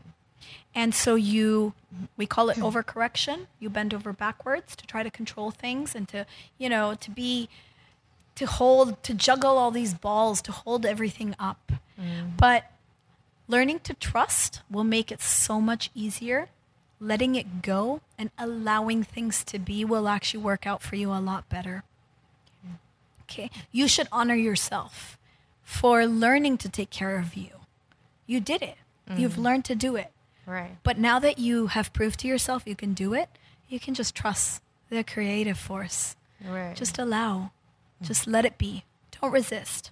Otherwise, you're going to go there and you're going to make everything really difficult. yeah. And that's going to make the whole experience, it's going to taint it for you. And you'll end up resenting the people around you for it. Right. You'll blame them for why things are not, Not working, working out. well. Okay? So let go. Just, you know, dive in. Mm. It's going to be okay. You're not going to fall. Mm. Okay? You're actually going to go to greater heights. Okay? Exactly. because the process for me, I think the move is I have no job.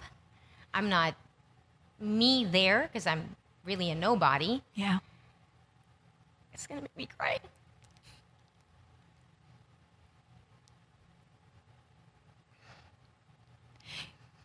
And it's the first time I'm going to trust a man to, to take care of me. Yeah. And that's hard. It's hard. It's so hard. I know. I've learned to trust him, but this situation is like the 10th level, the last level of trust, where I have no family, I have no friend, You're moving everything. and I don't know where everything's at.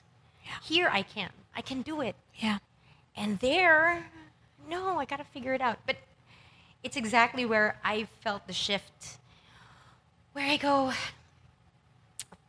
every time I, whatever I think of something, like a difficult thing for myself, the way I approach it emotionally dictates the level of success I will have with it. Yes. So just as a point of like a, an example is I used to hate photo shoots. I hate how I look. I never look good and I have to do this in front of people. And I resented it for a long time and then one day I go, you know, they wanted you. They paid you. So let go and just be happy at the shoot. Yeah. And I tell you, ever since then, it's become easy. I I don't fret about it. I don't lose sleep, and I'm okay. And Yeah. even when I know there's judgment that you can somehow hear, oh, it's a little too fat, stuff like that, it didn't matter to me Yeah. anymore. It- yeah, I get it, but now I I'm okay Yeah. and I think that's where for me the shift will be. If I if I go into this move with exactly what you said, like um, negative emotions, it's exactly what I'm gonna get. Yeah. But if I shift the way I approach it, like, hey, it's something new. It's an adventure. It's an adventure. It's not a sentence. yeah. yeah. Right? Because I think l- in my head, I'm thinking it's a sentence. No one is doing this to you. You're Me. choosing Right, to go. right, And you don't have to trust him. You actually don't have to trust him. I just have to trust myself. You have to trust yourself. Yep. And you got to trust the universe or whatever you believe in. You trust that because you'll be okay wherever you go. Yeah. You don't right. need the family and the roots and you don't Right, need all of that. Yeah. All you need is you. You. You are enough. Enough. Mm-hmm. Yep. Okay? And don't put it on him.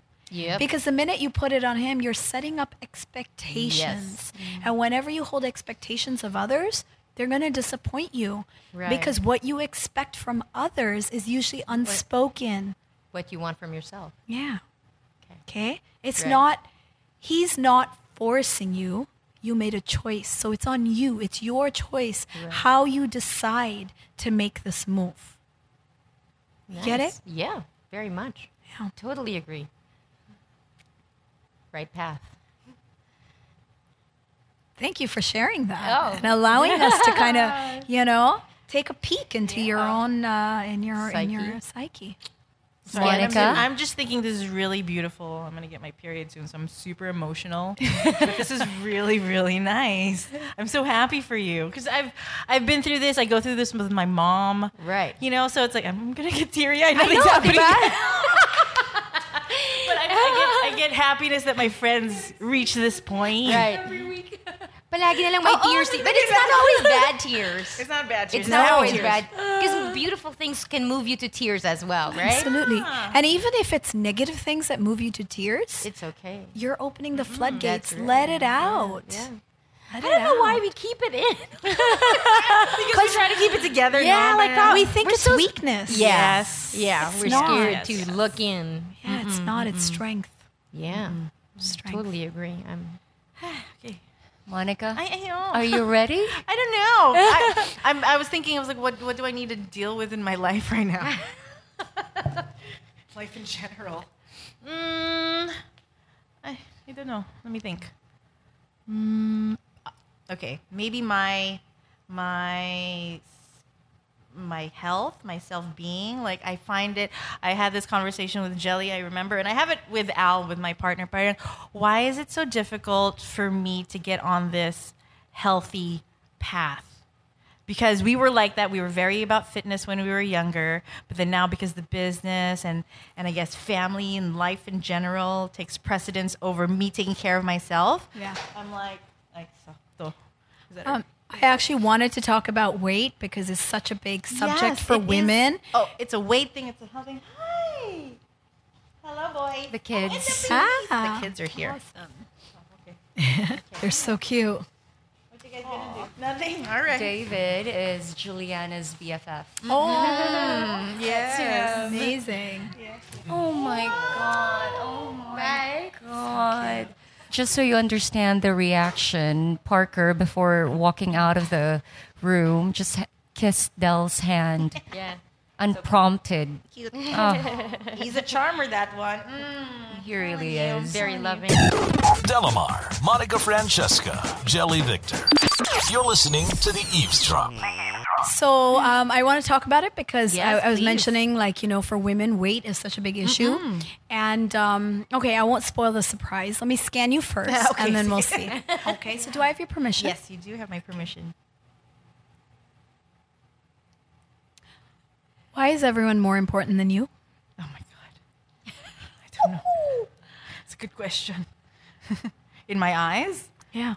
I don't know. I feel like I have to take care of them. Why? I don't know. Why do you have to take care of them all the time? Because I feel if I don't, things will not, they won't take care of themselves.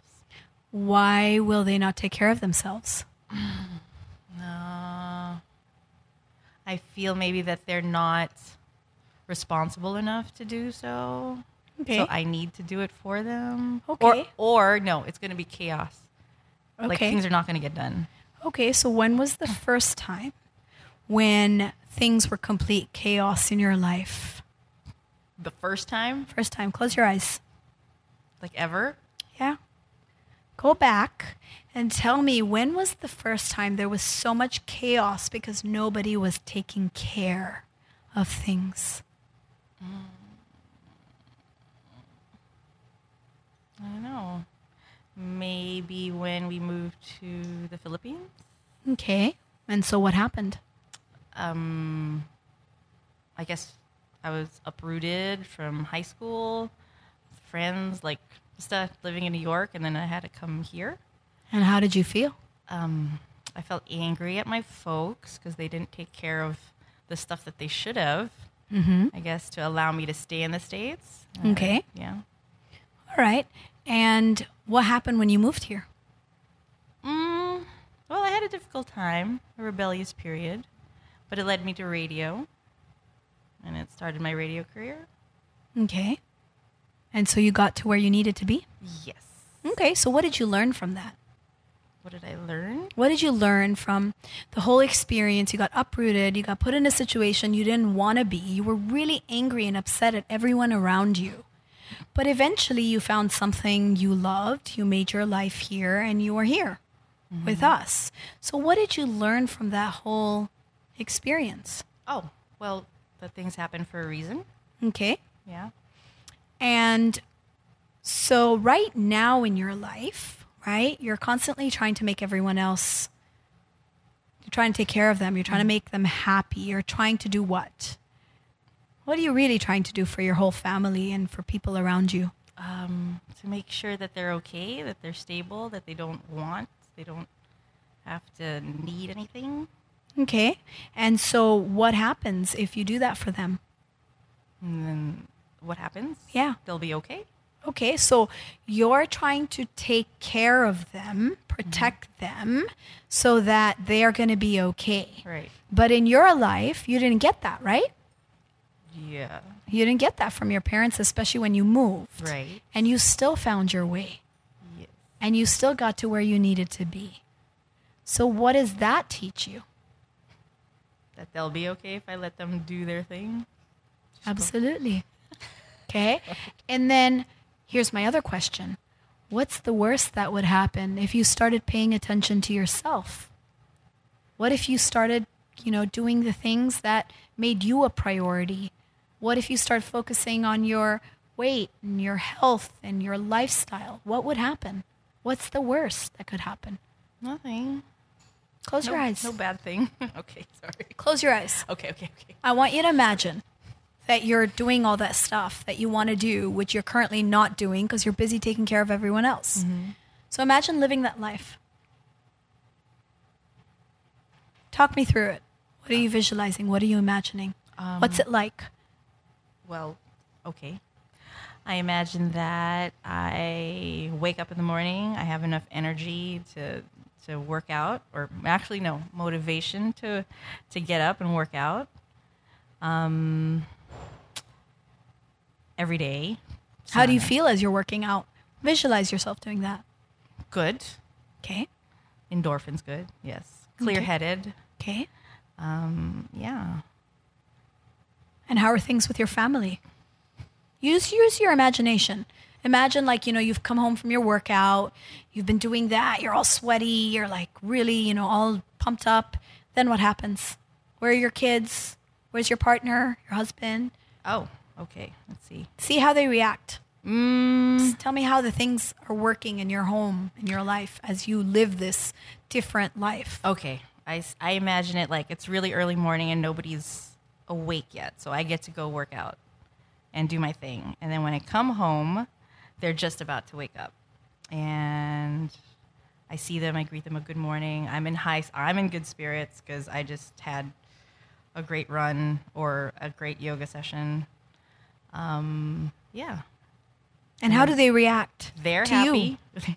they're happy because I'm happy. Okay. Because I'm not sour. There you go. and upset Okay. um, or stressed. And how about your partner? And he is happy. Um, or maybe maybe he's not there because he had to go teach. But uh, okay, let's say if he is there, yes, he's happy. He gives me a hug. He's like, "Oh, I'm happy that you worked out today." Or maybe he'll say, "Can I work out with you tomorrow?" Okay, so he gets involved with you. Yes. So you spend time together. Yes. and your kids are happy too because mm. you're in a better mood. Right. So why can't you have that? I don't know. I don't know what. I feel like I have this block, this motive, like the motivation to get up and put on the workout clothes and just run. Or Okay, do anything. let's move forward, okay? Okay, go. To six months later. You've been working out, All you've been like, you know, doing all of this. I want you to look at yourself in the mirror. Okay. You've been working out regularly. It's been six months. How do you look? I look good. Okay, and how do you feel about that? Mm, great. Okay, Yes. and now go check out how your kids react, how your partner reacts, Well, how people around you react. I think everybody's just more happier. Okay, so it's still good. it's still good. Okay, so let's go forward two years now. Now look at yourself in the mirror. I look like J Lo. I have J Lo abs. So you're hot. I'm hot. You're I'm J-Lo fit. hot. No, I'm fit. I'm like where I want to be, um, strong and healthy, and I have a lot more energy. And um, Al and I both feel more confident with each other, um, going out also, uh, just confident in general. I feel more confident. Okay. Yeah. So the only thing that's holding you back is this need to take care of everyone else. I guess. And the job, yeah. The job, Uh, the business, sorry. the business. Yeah. yeah. Okay, but do you so now you understand, right, that they can all be taken care of and everyone's going to be happy Yes. if you're happy. Yes. And you're going to be happier if you do all these things that you want to do. right So how do you feel about all of that? Relieved. Okay. yeah. So are we going to hit a yoga class tomorrow I or the gym? yes. Okay. So sometimes we just got to teach her mind mm-hmm. how to move forward and imagine that it's already done. And in all likelihood, tomorrow you're actually going to feel a lot more motivated than you were today. I'd probably explore one or two things if I had a private session with you. Mm-hmm. The first thing I'd explore, so these are things I just caught while she was talking. And if I was in a session room with her, we'd explore this. The first thing she said is she had to go work out while the kids were asleep. So she's going to probably sacrifice her sleep to work out mm-hmm. because she there's still that feeling that I can't take time away from my family. Right. As if it's wrong to take some time for her while they're awake. Right. Yeah. yeah. Right? So I'd explore that a little bit. Okay. Um, and the other thing that I'd explore was um, I, I told her, You're going to be hot. And she said, Oh, no, I'm just going to have a fit body. As if there was some resistance To being to, hot. to being hot, you know? And, and, like normally, so if you talk to someone about losing weight and they feel good and they're like lost a lot of weight, they're all like, "Yeah, I'm, you know, I'm hot now, I'm sexy, I look better." But she didn't say any of that. You know, so there is some something going on with her where somewhere she is reluctant to look her best mm. or to, you know, be this better version of herself. So somewhere I'd explore a little bit of self-acceptance and self-love um, in a much more private setting. Take notes, make a session, make an appointment with Sanaiyah right after this. Amazing. So how was that? That was good. That was really good. It's always kind of weird to delve into, right? Your thoughts, your Yeah. fears. It's that line of questioning. Well, then what? Then what? And then, you know, I'm like, ah, I don't know. But you know, your your mind doesn't know the difference between reality and imagination. Yep. So if you can create a, a path in your imagination, your mind is more likely to be able to know where to go next or what to do. Do. You're kind of like creating a path for yourself. So you'll already find, even without seeing me, you will already find that there's more of a motivation or inclination to do things for you that you want to do after this, just by talking. Right. Just by me asking the right questions. Those questions, Yeah. yes. You know, so that's what I meant. Just asking yourself will already open up some new avenues and possibilities that you may not have considered before. I don't think your brain got Mm-hmm. that you could be happy, they could be happy, and everybody could be happier. Right. If you just did that one thing for yourself. You know, like as if you would just like you didn't get that until you went through this. Right. You know, and sometimes it's so simple, but we don't see it because we are so caught up in the drama mm-hmm. of what's going on in our subconscious mind without realizing it. Agree. I agree. Okay? So that's that's a reading for the two of oh you. Oh my goodness. Really oh my goodness. Well, I'm spent. Hold on. That's a lot. Yeah. So how do you um w- okay, with your kids, you have two Yep. two little ones um, as a mom and then as a theta healer and obviously you also have to navigate their little baby emotions Yeah. and so since you're very aware now one to eight that's like a very you know sensitive time for these kids um, you as a mom how do you how do you do this how do you navigate Well, I I'm mindful of what I say to them. So um, I'll, I'll give you an example. So, you know, my son is at that age, three and a half, where you start putting him in all these different classes, right? Yeah. And so he's got yoga class and he's got um, taekwondo and soccer and music and, you know, and he's in school too. So I put him in soccer class. And um, I would notice that, like, he'd be in soccer class and then he's like picking grass off the ground. You know, he's daydreaming. You know, like they're in the middle of like a scrimmage, you know, and my son's just kind of like daydreaming, Wandering off? wandering off. And, you know, like he's almost like completely lost. Like when he did get engaged, he's kicking the soccer ball to the wrong, like goal- the the goal goal. that's his own. You know what I mean? So I could see he was just kind of like not there. Mm, right. And then I remember we went home and I was telling my husband, I was like, you know, babe, you know, Suri, he he was just so and, and Suri was there, my son was there, and I was like, you know, he was just like off daydreaming and blah blah blah blah blah.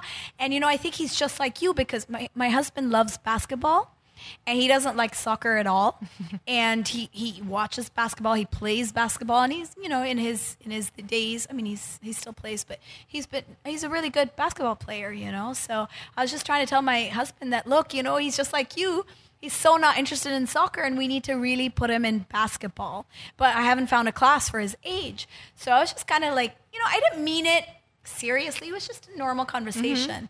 And um, I'd already paid for like eight sessions, you know, so I continued to have, and I said maybe he'll grow to Grow like soccer or whatever, you know.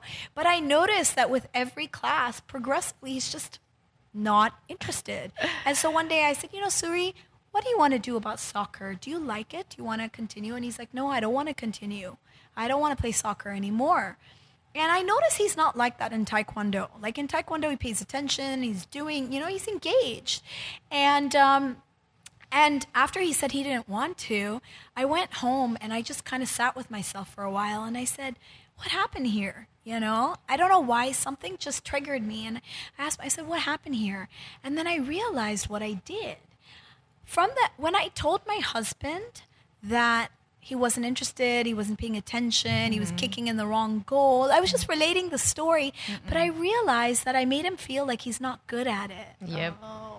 And so he never learned to like it. You know, he just decided he just wasn't good at it and he would mm. never be good at it. Mm. You know, and and usually I'm I'm very encouraging about anything he does. I'm like, mm-hmm. you know, if he does he draws something, oh my god, sorry, this is amazing. You're like Leonardo da Vinci in the makeup. you know, I'm usually very like supportive because that's what I believe in. And I don't know how I dropped the ball with soccer. Maybe mm-hmm. because you know, I, I don't know. it. I don't know Yeah. wh- what happened, but I went back and I introspected and I realized, oh my, you know, like I did that to him. I made him think he wasn't good at it. So he decided he wasn't good at it and he just didn't get better.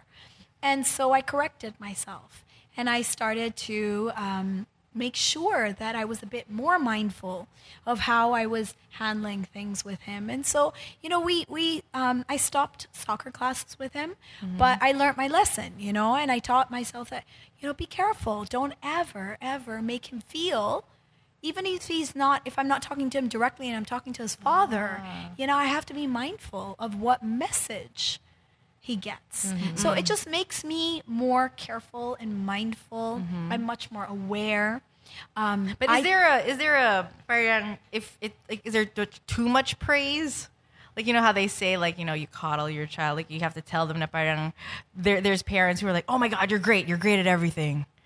Is that is that good or because there's a train of thought na parang you can't tell them na parang okay there's room naman to Yeah. be better or I, I used to think tough love was the right Something like way, that? like be firm and so on. So, um, what I've learned in parenting, because it's a new, it's been a new experience for me, obviously, right? And I've learned that um, there's no such thing as too much love or too much praise. Okay.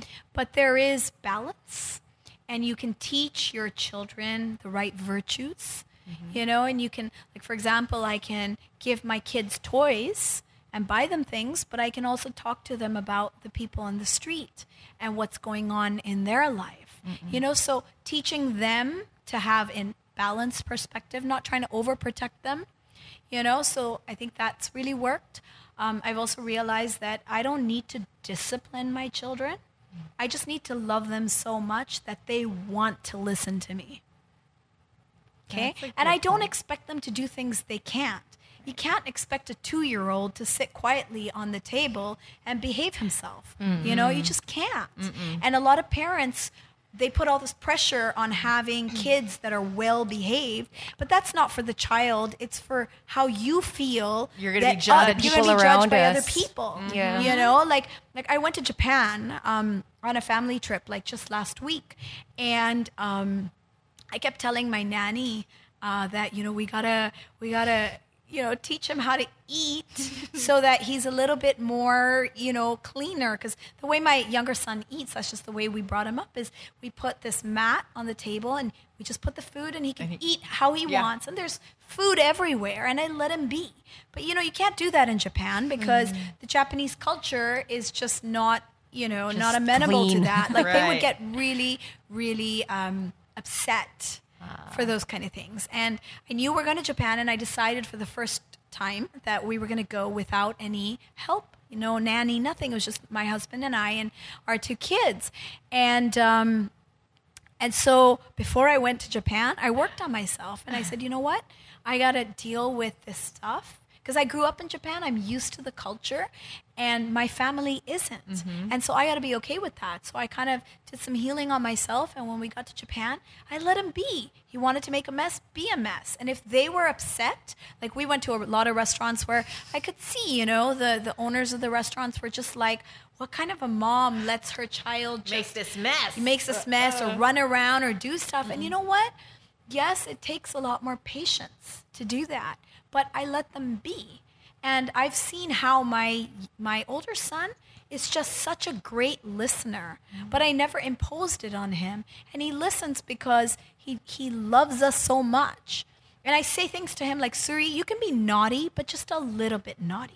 Okay, you listen the rest of the time. So I kind of tell him it's okay to be naughty. You're gonna be naughty. You're three. right yeah You know what I mean? You're gonna run around. You run around. Mm-hmm. But you know, can we just sit for five minutes? So I don't I don't put expectations on myself or my children mm-hmm. based on other people. okay You know? Yeah. I, I kind of allow them to be who they are and express themselves. Mm-hmm. And even though it's going to make a mess or it's going to be, you know, testing my patience and so on, I work on myself because it's not about them, it's about me. You know? is there a point where you do draw the line like Well- okay Suri it's enough yeah like when it's when it's gonna hurt someone like if he hurts his younger brother mm-hmm. then i really step in and i'm firm you know? So anytime it's dangerous i will step in. Right. But for the most part you know i notice that they are careful because i let them learn that.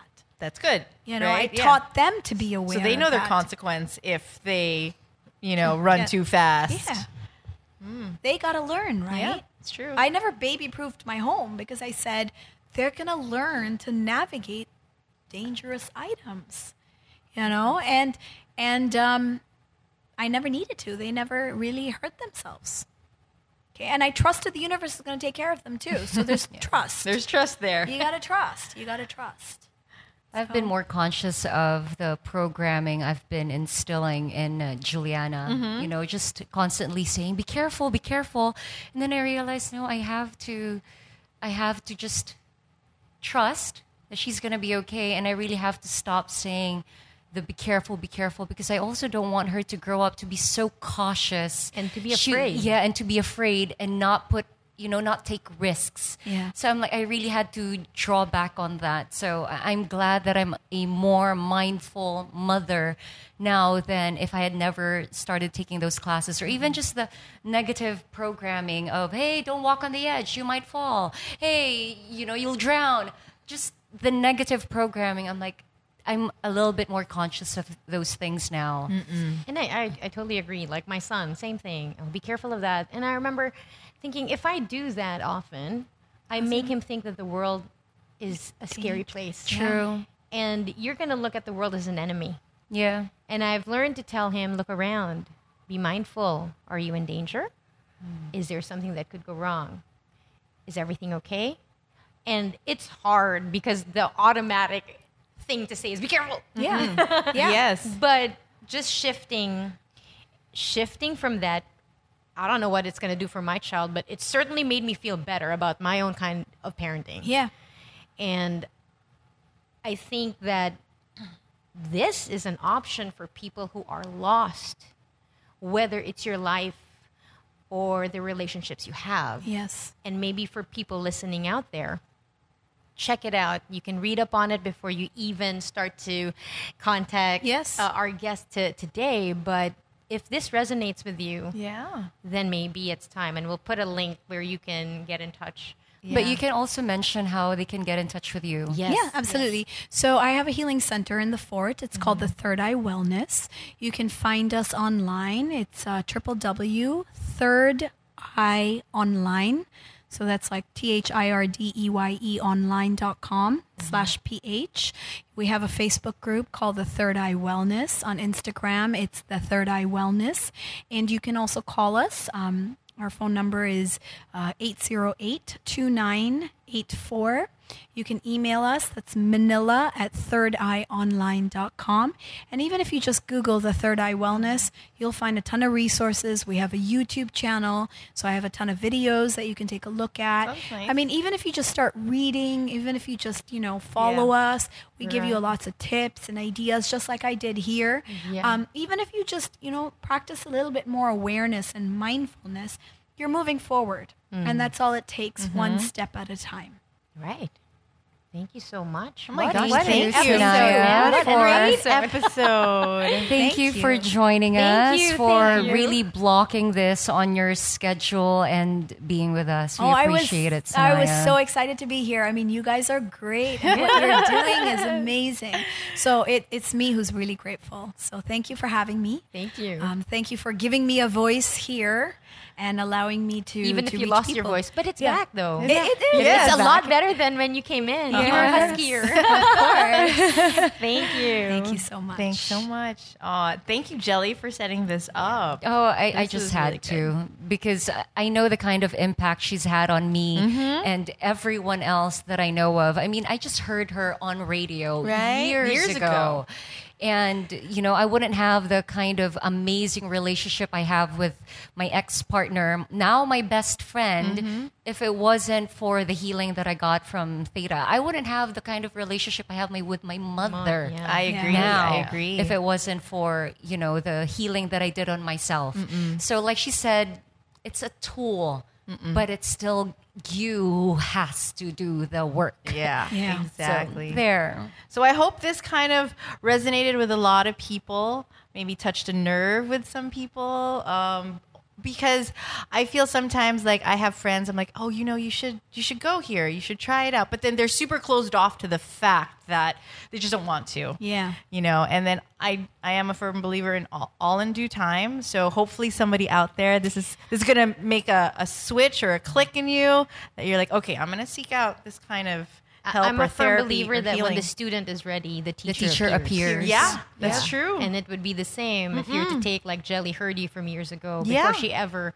So when she was ready, you were there. Right, Yeah. Exactly. I, I also want to add, though, we all have a choice in our mm. life. So if you choose to live with certain things in your life, it's your choice. And if you choose to, you know, go get help or to do something different, it's your, your choice. You always have a choice.